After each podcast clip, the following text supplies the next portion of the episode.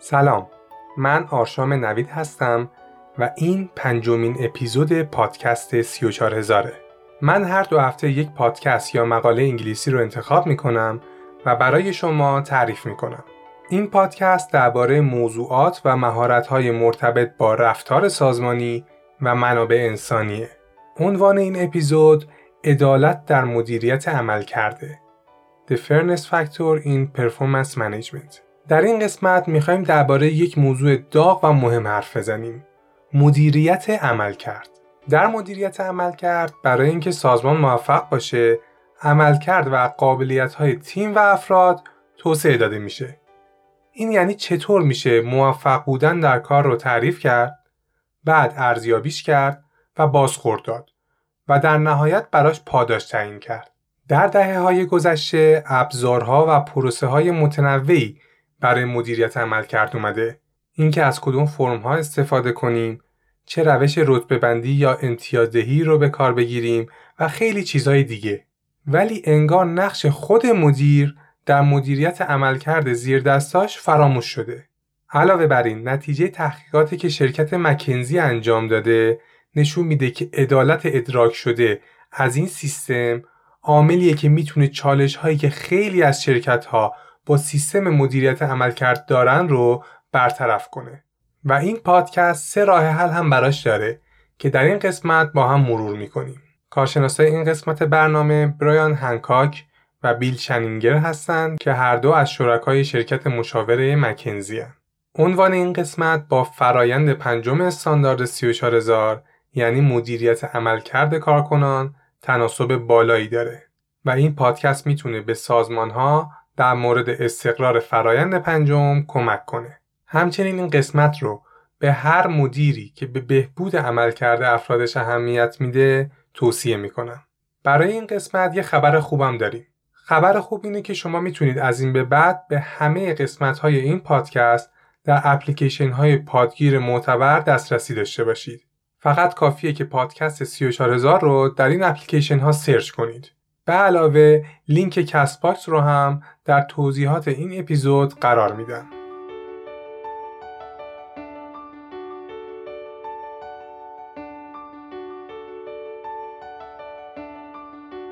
خب برگردیم سر موضوع این قسمت. اگر بخوایم رو راست باشیم شاید مدیریت عمل کرد برای خیلی از آدما خوشایند به نظر نرسه. اصلا کیه که از ارزیابی شدن خوشش بیاد؟ کارکنان شرکت ها اکثرا گلایه دارن که بازخورد درستی از کارشون نمی‌گیرن. مدیرها فکر می‌کنن که این یک کار بروکراتیک و اداریه و فقط باید چند تا فرم رو سریع پر کنن و به کارشون برگردن. و تحقیقات هم نشون میده که نصف مدیرهای ارشد سازمان ها فکر می‌کنن سیستم ارزیابی عملکرد و بازخورد دادن به افراد هیچ خروجی نداره و حتی می‌تونه تاثیرات منفی روی سازمان داشته باشه. تصور بسیاری از مدیرهای ارشد اینه که خروجی فرایند مدیریت عملکرد بهترین افراد سازمان رو نشون نمیده. خب اینطوری که معلومه هیچکی از سیستم مدیریت عملکرد راضی نیست. خب سوال پیش میاد پس چرا داره انجام میشه؟ کارشناس برنامه میگه یکی از دلیلاش اینه که در بعضی از شرکت ها این تنها فرصتیه که مدیرها رو مجبور می‌کنه راجع به عملکرد افرادشون بازخورد بدن و حتی همین یک بار هم به درد سراش میارزه. دلیل بعدی اینه که شرکت ها به خصوص در آمریکا و اروپا به یک سند اداری احتیاج دارند تا تصمیمات شغلی افراد رو بر اساس اون بگیرن در غیر این صورت طبق قانون ملزمن تا با همه کارکنانشون به صورت یکسانی رفتار کنن. جدا از دو علت قبلی که برای وجود مدیریت عمل کرد گفتیم دلیل سوم و مهمترین دلیل اینه که طبیعت آدما اینه که دوست دارن بدونن چقدر دارن کارشون رو خوب یا بد انجام میدن. شاید با این مثال بشه بهتر توضیح داد. تصور کنید یه لیگ فوتبال در حال برگزاریه.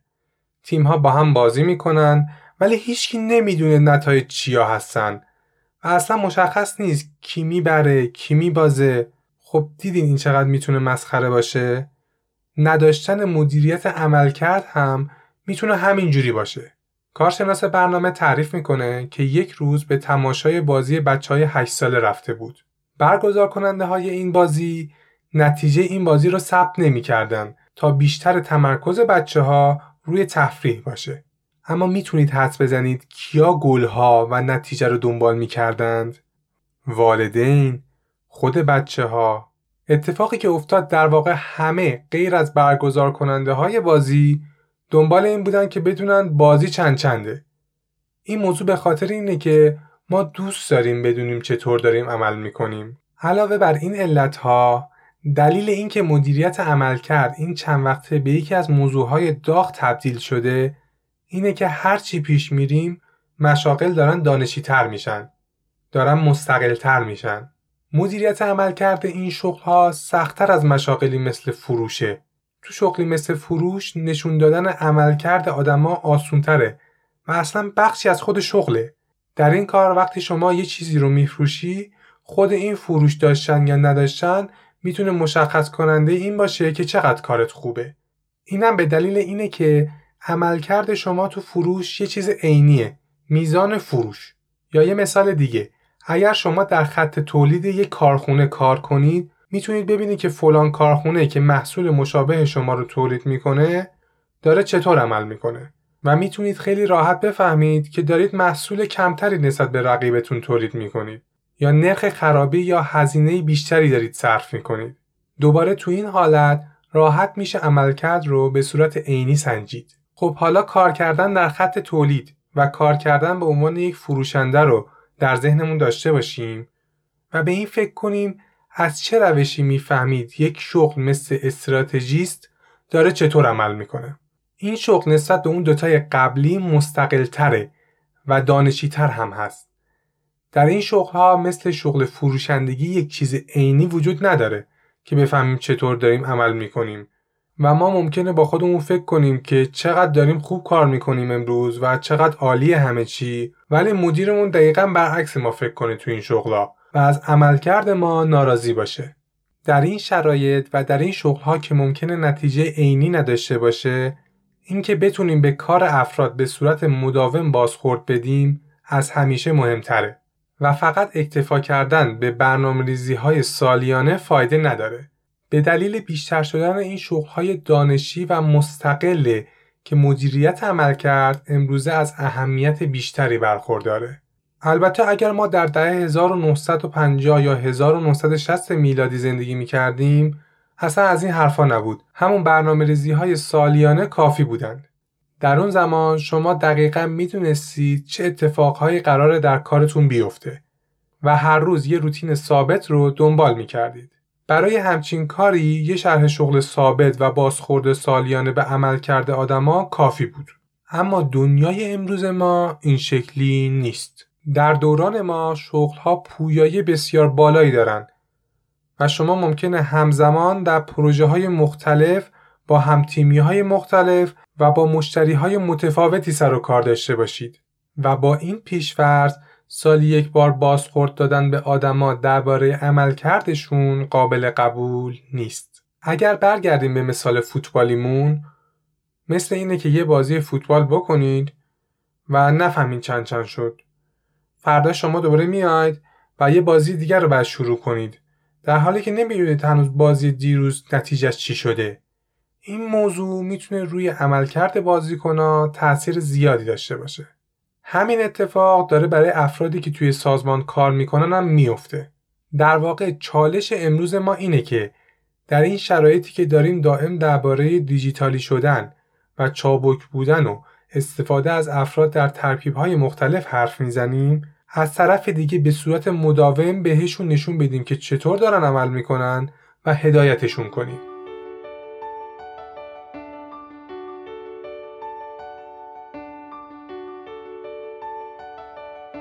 تا اینجای پادکست راجع به اهمیت مدیریت عملکرد حرف زدیم. گفتیم که با مرور زمان تعداد مشاغلی که نتیجه عینی ندارن داره بیشتر میشه. علاوه بر این تقاضای سازمان ها هم از کارکنانشون روز به روز داره زیادتر میشه. اونها توقع دارن افرادشون سریع به تغییرات واکنش نشون بدن، چابک باشن، همکاری بالایی داشته باشن و خیلی چیزهای دیگه. خب وقتی تقاضا داره از طرف کارفرما زیاد میشه خواسته کارکنان برای اینکه ازشون قدردانی بشه و عدالت وجود داشته باشه خیلی طبیعی به نظر می‌رسه اما سوال این قسمت پادکست ما اینه چطور میشه با عدالت و انصاف عملکرد افراد رو مدیریت کرد؟ مخصوصا کارهایی که شاید به صورت مستقیم نتیجهش نبینیم. فقط این نکته رو بگم که وقتی داریم اینجا از عدالت حرف می‌زنیم در فضای آکادمیک منظورمون عدالت رویه‌ایه. یعنی چقدر فرایندها و رویه های سازمان منصفانه ادراک میشن. کارشناسای مکنزی در این زمینه تحقیقاتی انجام دادن و به نتایجی رسیدن که الان با هم مرور می‌کنیم. اولین عامل ایجاد عدالت اینه که بتونیم بین کاری که افراد می‌کنن و اولویت ها و استراتژی های شرکت ارتباط برقرار کنیم. وقتی این ارتباط برقرار شه من حس می‌کنم که کاری که دارم می‌کنم برای شرکت مهمه. برای رسیدن به این موضوع باید دو تا شفافیت داشته باشیم. یکی شفافیت در استراتژی سازمان و یکی دیگه در شغل. یعنی اول بدونیم برنامه سازمان چیه این برنامه که میگیم باید با جزئیات باشه. اهداف و تارگت ها باید مشخص باشه. این همون کاریه که در هدف گذاری سالیانه انجام میشه. ربطش به عدالت اینه که وقتی برنامه شرکت شفاف باشه من می‌دونم موفقیت در شرکت با چه معیاری سنجیده میشه. اون زمانی که شفافیت در شغل اهمیت پیدا می‌کنه و فرد می‌دونه که باید چیکار کنه که در این سازمان موفق محسوب بشه. یا اینکه اصلا کار خوب در شرکتش چه معنی میده افراد شرکت باید حس کنن که در تعیین هدفهایی که دارن سهیم بودن شاخصهای کلیدی عملکرد یا همون KPI ها باید در سطح سازمان، تیم و فرد تعیین بشه تا افراد بدونن قرار با چی موفقیتشون سنجیده شه. یکی از مشکلات شایع در سازمان ها اینه که وقتی در سطوح بالای سازمان تغییری در استراتژی داریم این تغییر در KPI های افراد دیده نمیشه و فرد داره با سنجه های ارزیابی میشه که دیگه برای شرکت اولویتی ندارن و این موضوع حس عدالتی که افراد از سیستم مدیریت عملکرد دارن رو به شدت تحت تاثیر می‌ذاره.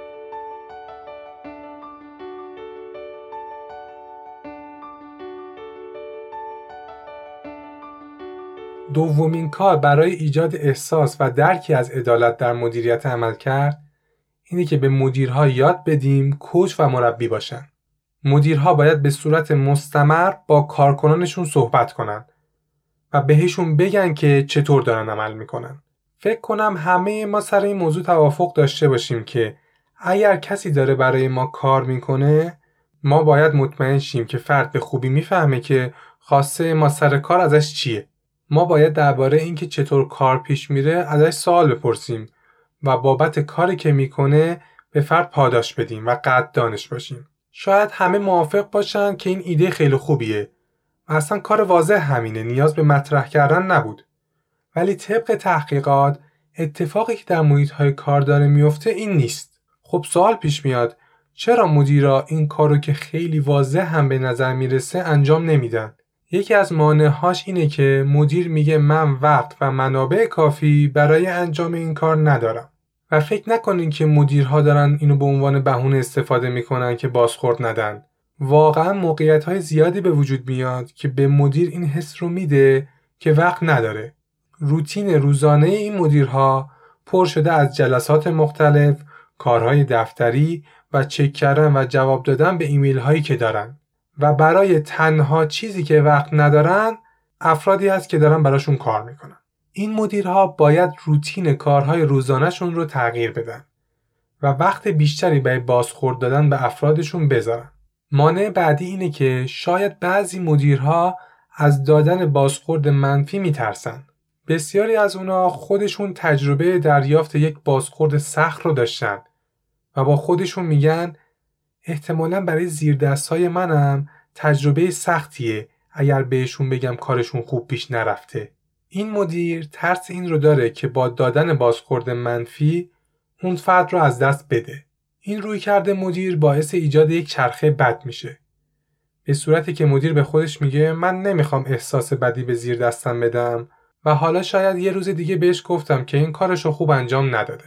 و زیر دست این مدیر هم به خودش میگه من نمی‌دونم این کاری که انجام دادم و درست انجام دادم غلط انجام دادم چرا هیچ صحبتی با من نمیشه چرا هیچکی به من کمک نمی‌کنه در واقع شما با بازخورد ندادن مستمر به کارکنان در طول سال اونها رو از پیشرفت محروم می‌کنید. شما فکر می‌کنید دارید از افرادتون در مقابل ناراحت شدن محافظت می‌کنید. ولی در واقع چشمتون رو روی مزایای فوق‌العاده‌ای که این موضوع داره میبندید. البته که دادن بازخورد به افراد هم یک مهارته که میشه توسعهش داد و لزوما لازم نیست یک تجربه تلخ باشه. ذهن انسان به صورت کلی انتقاد رو خیلی پررنگتر از تعریف و تمجید می‌بینه. برای مثال شما دارید به زیر دستتون بازخورد می‌دید و اکثر بازخوردها هم مثبت و خوبه. اما به محض اینکه یه انتقادی بکنید و اون فرد چیزی که دوست نداره رو بشنوه مثلا بگیم که مهارت های نوشتاریت خوب نیست. سعی کن روش کار کنی. همون یه حرف تنها چیزی که در ذهن اون فرد میمونه و همه اون صحبت های مثبت رو یادش میره. تکنیکی که میشه اینجا به کار برد دادن بازخورد مبتنی بر نقاط قوت هست. مثلا به زیر دستتون می‌تونید اینجوری بازخورد بدید که تو واقعا در ارائه مطالب و مدیریت کردن افکار جلوی جمع عالی هستی. اگر بتونی همین مهارت رو در ارتباطات نوشتارید مثل نوشتن ایمیل هم بیاری خیلی عالی میشه. اصلا اینطوری مخاطبات وقتی نوشتهات رو می‌خونن براشون مثل اینکه در سخنرانی تو شرکت کردن و لذت می‌برن. اصلا می‌تونی یه کاری کنی. می‌تونی چیزایی که می‌نویسی رو برای خودت بلند بخونی و از این قابلیت خوبی که در سخنرانی داری برای بهتر کردن مهارت نوشتارید استفاده کنی. خب وقتی ما اینجوری بازخورد میدیم به یکی فرد احساس می‌کنه که یک انسان با ارزشه و داره کارها رو درست انجام میده و اتفاقا نصیحت ما هم خیلی براش کاربردیه و می‌تونه بهش کمک کنه. پس عملکردش رو سعی می‌کنه بهبود بده. اما ما قرار نیست همه بازخورد هامون با این تکنیک و مبتنی بر نقاط قوت باشه. می‌تونیم از رویکرد کوچینگ استفاده کنیم. مثلا اگر واقعا شرایط بد بود و می‌خواستیم بازخورد بدیم پرسیدن یک سال باز مثل خب خودت فکر می‌کنی فلان کار چطور پیش رفت؟ در اکثر مواقع همین سال می‌تونه خیلی به ما کمک کنه. همین سال باعث میشه که خود فرد بگه به نظرش کار خوب پیش نرفته. در ادامه هم شما با پرسیدن سالهای بیشتر بهتر بهش کمک می‌کنید که عمل کردش رو بهبود بده.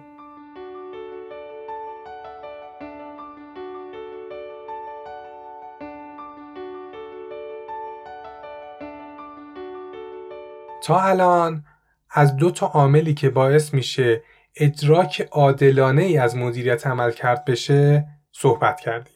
اولی این بود که بین اهداف افراد و اولویت های شرکت ارتباط برقرار کنیم تا فرد بفهمه کاری که داره می‌کنه برای شرکت مهمه و دومی این بود که مدیرها به عنوان کوچ و مربی کارکنان عمل کنن. سومین و آخرین عامل اینه که در جبران خدمات افراد تفاوت ایجاد کنیم و این در دو جا خودشو نشون میده. اول اینکه مطمئن شیم کسایی که از زیر کار در میرن به اندازه بقیه حقوق نمی‌گیرن چون اگر بگیرن عادلانه نیست. دوم هم اینه که مطمئن شیم ستاره ها و افرادی که کارشون عالیه از بقیه حقوق و پاداش بیشتری دریافت می‌کنن. احتمالا همه ما حداقل یک بار سر اینکه حقوق من ناعادلانه است هرس خوردیم. نکته جالب اینه که این موضوع فقط به انسانها هم ختم نمیشه. حتی حیوانات هم اگر حس کنن داره در حقشون بیعدالتی میشه واکنش نشون میدن. آزمایشی انجام شده که در اون هر روز دو تا میمون باید یک کار ساده رو انجام می‌دادن و به عنوان پاداش بهشون خیار می‌دادن. این روال روزها ادامه داشت و این دوتا میمون کارشون رو به خوبی انجام می‌دادن و پاداششون که خیار بوده رو می‌گرفتن. اما یه روز به یکی از میمونها خیار دادن و به یکی دیگه انگور. جالب اینجاست که میمونی که می‌دید همسایش داره انگور پاداش می‌گیره احساس بیعدالتی می‌کرد و نه تنها دیگه کارش رو انجام نمی‌داد بلکه خیلی هم عصبانی شد و خیار رو به سمت اون محقق پرت کرد. ویدیوش رو اگر سرچ کنید توی یوتیوب هست خیلی جالبه. حالا از این آزمایش میشه در طراحی سیستم جبران خدمات استفاده کرد. در ادامه می‌خوایم چند تا اصل رو برای ایجاد ادراک عدالت در جبران خدمات بگیم. اولین اصل اینه که از سیستم امتیازدهی استفاده کنید. شرکت هایی که از این سیستم استفاده نمی‌کنن معمولا با مشکلات بیشتری در حقوق و مزایا درگیرن. اصلا کارکنان نمی‌فهمن بر چه اساسی دارن حقوق می‌گیرن یا بر چه اساسی پاداش برای عملکرد داده میشه. نکته بعدی اینه که تفاوت پرداخت رو برای افرادی که عملکرد متوسطی دارن کم کنید. مثال این موضوع رو میشه در سیرک آفتاب یا سیرک دو سوله دید. این سیرک یک شرکت کاناداییه که خودش رو اینجوری معرفی می‌کنه. ترکیب هنرهای سیرکی و سرگرمی های خیابانی. این مجموعه بزرگترین تولید کننده تئاتر در جهانه. این سیرک جوایز متعددی رو برای نمایش های جذابش دریافت کرده و منابع انسانی واقعا جالبی داره. بسیاری از مدالدارهای المپیک در این سیرک فعالیت می‌کنن. پیشنهاد می‌کنم اگر تونستید بیشتر راجع به منابع انسانی سیرک دو مطالعه کنید. این معرفی رو کردم که کمی درباره سیستم پرداخت این شرکت با هم صحبت کنیم. در سیرک دو ساله یک حقوق پایه بر اساس نرخ بازار در نظر گرفته میشه و تفاوت کمی در پرداخت کسایی که عملکرد متوسط دارن وجود داره. این روی کرد هم باعث شده که احساس عدالت در بین افراد وجود داشته باشه. همچنین مدیران می‌تونن انتخاب کنن که به افرادی که عملکرد بسیار پایینی دارن پاداش تعلق نگیره. برای افرادی که عملکرد متوسط دارن ولی پتانسیل دارن در آینده ستارشن هم سیرک دو سوله برنامه داره. این سیرک راه های مختلفی برای حفظ این افراد در نظر گرفته که لزوما هم مالی نیست. اینکه بهشون وظایف چالشی خاصی بدن یا اینکه تعریف و تشویقی که ازشون می‌کنن به صورت آشکار و در ملع عام باشه یا استفاده از کوچینگ اصل بعدی برای ادراک عدالت در جبران خدمات برمیگرده به افراد با عملکرد بالا. اینها همون 20 درصدی هستند که 80 درصد ارزش رو تولید می کنند و ستاره هستند. شرکت ها معمولا به این افراد بین 15 تا 20 درصد بیشتر از افرادی با عملکرد متوسط پاداش میدن. حواسمون باشه که داریم میگیم این افراد ستاره های شرکت هستند و کسایی هستن که به قول معروف دارن میترکونن خب شاید برامون سوال پیش بیاد آیا این کار باعث حس بیعدالتی نمیشه جواب این سوال اینه که اختلاف عملکرد این ستاره ها با بقیه انقدر مشهوده که باعث احساس بیعدالتی نمیشه و اتفاقا این تفاوت در پاداش باعث ایجاد انگیزه در افراد با عملکرد متوسط میشه. نکته جالب این قسمت این بود که وقتی برای مثال من خودم رو با همکارم در یک سطح بدونم اختلاف در پاداش باعث حس بیعدالتی میشه. برای همینه که گفتیم سعی کنیم برای سطح عملکرد متوسط زیاد تفاوت در پاداش در نظر نگیریم. ولی اگر من ببینم همکارم عملکرد فوق‌العاده‌ای داره به طوری که نمیشه روش اما و اگر گذاشت اون وقت بیشتر پاداش گرفتن همکارم حتی می‌تونه باعث انگیزه دادن به من هم بشه. نکته آخر این قسمت هم اینه که آنالیز داده ها خیلی می‌تونه به سیستم مدیریت عمل کرد کمک کنه. یعنی مدیرا به صورت عینی می‌فهمند که آیا کسی داره کارش رو خوب انجام میده یا نه و به صورت شهودی تصمیم نمی‌گیرن. بهترین مثال این موضوع در ورزشه. اگر شما به آنالیز هایی که در فوتبال میشه فکر کنید میشه راحت این سه عاملی که راجع به صحبت کردیم رو دید. اینکه من بدونم در بازی های پیش رو تیمم قرار چه استراتژی داشته باشه همون عامل اوله. آیا قرار دفاعی بازی کنیم، روی ضد حمله تمرکز کنیم و کلا نتیجه مطلوب برای تیم من تو این بازی چیه؟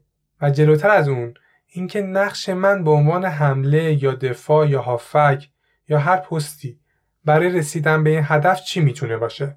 در قدم بعد مربی تیم از داده های مختلف مثل تعداد پاس، موقعیت های ایجاد شده و خیلی چیزهای دیگه که ما به کمک تکنولوژی الان می‌تونیم خیلی راحت استفاده کنیم به تیمش میگه که عملکردشون به چه صورته. این همون عامل دومه و به عنوان آخرین عامل افراد تیم می‌دونن مبلغ قراردادها بر اساس نقش و عملکردی که بازیکنها دارن متفاوته طبیعیه که ستاره تیم از همه بیشتر پول می‌گیره و کسی که درست بازی نمی‌کنه جاش روی نیمکته.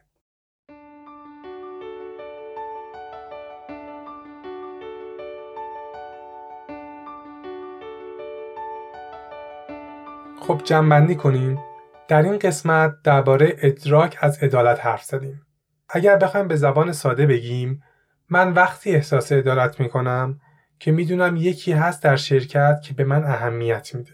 کاری که می‌کنم هم برای سازمانم مهمه و من شانس این رو دارم که در کارم موفق باشم و به ازاش پاداش بگیرم.